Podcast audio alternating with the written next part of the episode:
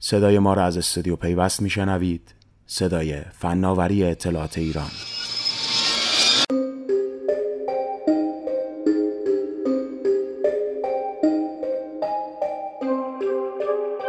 وقتی اینترنت رو نجات داد فقط بیست و دو سال داشت، اما اون چطور تونست از توی اتاقش و در حالی که کمتر کسی حواسش به کار بزرگی که انجام میداد بود ویروسی رو متوقف کنه که فقط در کمتر از یک روز حدود دویست و پنجاه میلیون کامپیوتر رو آلوده کرد؟ I've had people sort of inundating me with messages thanking me, saying that I'm a hero. I mean, I sort of just registered this domain for tracking and I didn't intend for it to like sort of blow up and me to be all over the media. I was just sort of doing my job and I don't really think that I'm a hero at all.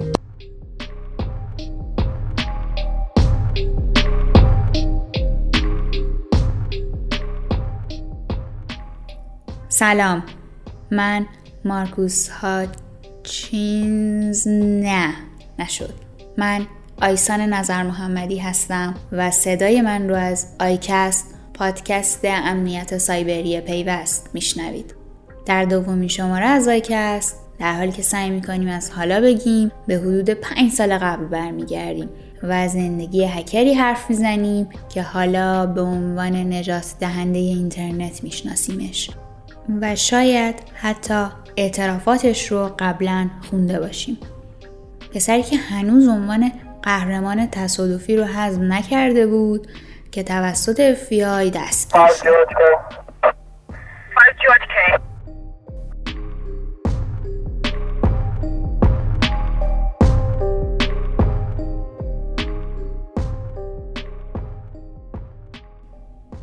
حدود سه ماه پیش در یکی از آخرین توییتاش درباره واناکرای از این نوشته بود که همزمان با پنجمین سالگرد واناکرای خیلی ها میخوان درباره این که الان چی کار میکنه، پیشرفت شغلی داشته یا نه، باهاش مصاحبه کنن. اگر هنوز دقیقاً نمیدونید که درباره کی و چی حرف میزنیم، کماکان با آیکست همراه باشید.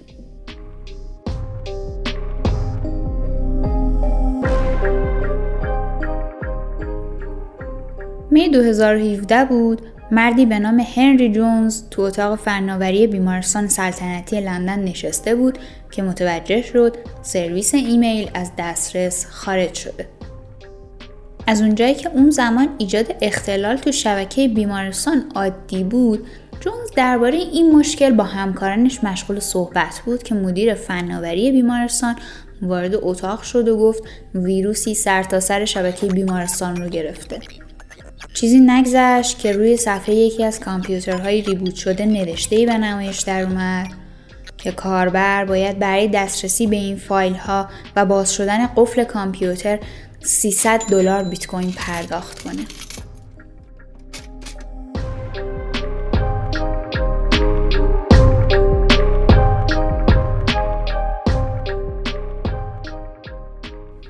خیلی زود شبکه‌های پنج بیمارستان مهم دیگه شرق لندن هم از دسترس خارج شدن و به سرعت خبر رسید که حدود ششصد مطب دکتر و درمونگاه هم دچار همین وضع شدن. خبر خیلی زود به رسانه ها هم رسید و نیویورک تایمز از جمله رسانه هایی بود که درباره این حمله نوشت. حافظه خیلی از کامپیوترهای بیمارستان ها کاملا پاک شده بود. همه عملها در همه بیمارستان ها لغو شدن و آمبولانس ها نتونستن به بیمارا برسن و حتی بیمارایی که حال وخیمی داشتن چند دقیقه و بعضاً چند ساعت از درمانشون جا موندن.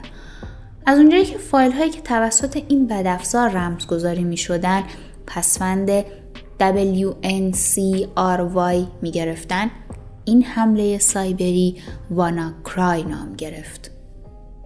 واناکرای از بی سابقه ترین حملات دنیای امنیت سایبری سه روز طول کشید.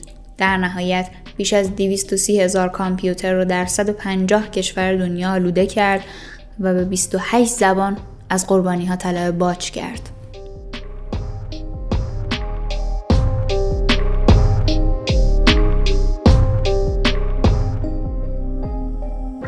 چندین ماه قبل از حمله واناکرای، گروه هکری شادو بروکر کدهایی با نام اترنال بلو رو از آژانس امنیت ملی دزدیده بودند. در حالی که مدتی بعد این کدها تو اینترنت منتشر شد، گفته میشه اتفاقاً در توسعه واناکرای هم از همین کدهای اترنال بلو استفاده شده. البته بر اساس گزارش نیویورک تایمز، ایالات متحده هرگز سعی نکرده که این کدها متعلق به ان اس ای یا باقی سازمان‌های اطلاعاتی این کشور بودن. اما مقامات اطلاعاتی سابق آمریکا گفته بودن که به نظر میرسه این ابزارها از واحد عملیات دسترسی اختصاصی ان اس ای که به شبکه‌های کامپیوتری خارجی نفوذ میکنه اومده. چیزی نگذشت که دیگه فقط قربانی‌های واناکرای بیمارستان‌ها و مطب‌ها نبودن. شبکه‌های شرکت راه آهن تو آلمان، بانکی تو روسیه، خودروسازی‌های رنو، نیسان و دانشگاه‌های چین، پلیس هند، شرکتی تو اسپانیا و خیلی از شبکه‌های دیگه هم به این ماجراافسار آلوده شدن. رویترز حتی در روز پانزده می از تهدید گروه هکری حمله واناکرای خبر داد که گفته بودن کدهای مخرب بیشتری رو منتشر می‌کنن.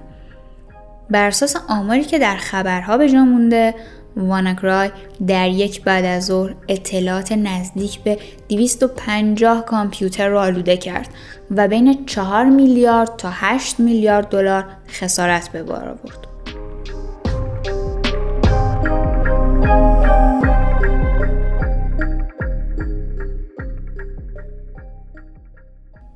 هپی واناکرای دی!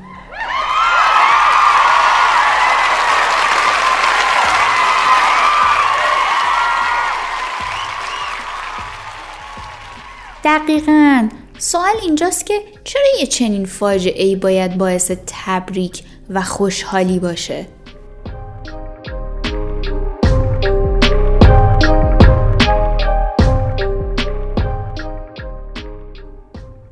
حدود ساعت دو و چهل دقیقه بعد از ظهر بود. مارکوس هاچینز از رستورانی نزدیک خونهشون به خونه برگشته بود، جلوی کامپیوترش نشسته بود که خیلی زود متوجه شد چه اتفاقی داره تو دنیا میفته. این روایتیه که خودش تو مصاحبه‌ای با وایر تعریف میکنه و در ادامه میگه البته در همون حین توییت کردم که تعطیلات بسیار خوبی رو گذروندم. با این حال خیلی نتونست تو فکر و خیال تعطیلات خوشش قوطه بر بمونه و یکی از دوستای هکرش کپی کدهای واناکرای رو براش فرستاد. مارکوس به سرعت کدها رو بررسی کرد. مارکوس هاچینز تو همین گفتگو میگه که خیلی زود متوجه شد که قبل از رمزگشایی فایل‌های جعلی، بدافزار یک کوئری به وبسایتی با اسمی تکراری ارسال میکنه. این وبسایت عجیب و غریب جرقه‌ای تو ذهن مارکوس ایجاد کرد و اون رو به این نتیجه رسون که بعد از اینکه قسمتی از بدافزار پینگ رو به چنین وبسایتی برمیگردونه، با سروری تو جای ارتباط برقرار میکنه که این سرور به کامپیوترهای آلوده فرمان میده. هاچینز آدرس طولانی این وبسایت رو داخل مرورگرش اجرا کرد و همونطور که انتظار داشت چنین سایتی پیدا نشد. هاچینز میخواست کنترل قسمتی از کامپیوترهای آلوده به واناکرای رو از دسترس تولید کننده این بدافزار دور کنه یا اینکه دست کم بتونه به ابزاری برای رصد کردن تعداد و موقعیت‌های کامپیوترهای آلوده شده دسترسی داشته باشه. بعد از کمی تلاش تونست اطلاعاتی از کامپیوترهای آلوده رو به دست بیاره. این اطلاعات رو هیچ کس به جز مارکوس تو دنیا در اختیار نداشت. در چند ساعت بعد مارکوس تلاش میکرد بتونه کامپیوترهای جدیدی که به واناکرای آلوده میشن رو رصد کنه. چیزی نگذشت که مارکوس هاچینز متوجه شد کامپیوترهای تازه آلوده شده به واناکرای همچنان در حال گسترش هستن، اما خسارت جدیدی وارد نمیکنن. در واقع کرم واناکرای خونسا شده بود. میگه که نتونست آدرس کامن کنترل بدافزار رو پیدا کنه. با این حال سویچ نابودی اون رو پیدا کرد. دامنه‌ای که ثبت کرده بود در واقع روشی ساده برای نابودی سریع واناکرای بود. بعد از این ماجرا، گاردین از قول هاچینز نوشت که هکرهای واناکرای هنوز به دنبال این هستن که سویچ ایجاد شده رو از بین ببرن.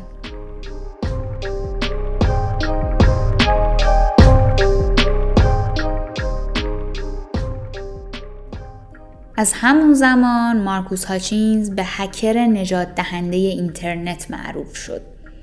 هکری که اینترنت رو نجات داد اما خودش رو نه.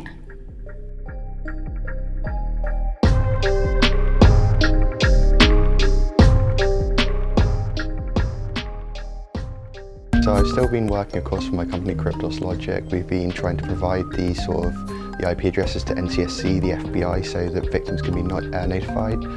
Um, I've been having queries from like certs around the world. Obviously, journalists are sort of inundating me with the queries. So yeah, we're just pretty much business as usual, except I have not had any sleep in three days.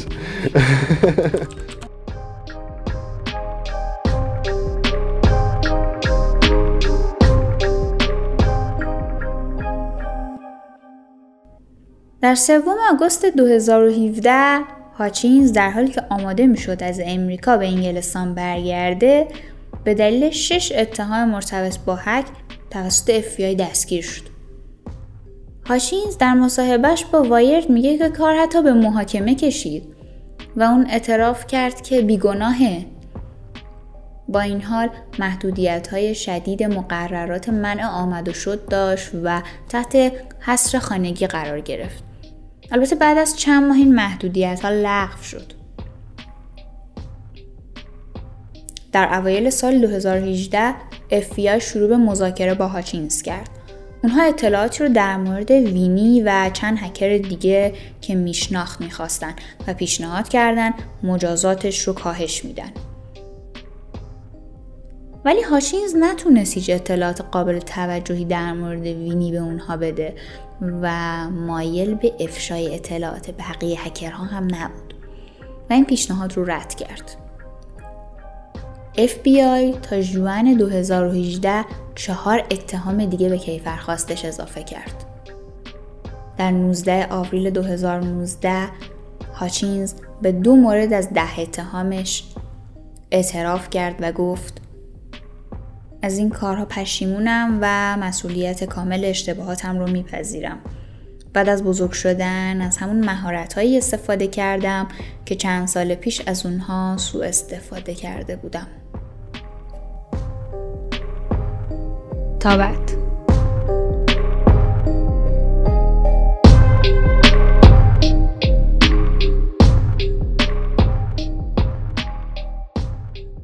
هر چهارشنبه آیکست رو از پیوست بشنوید.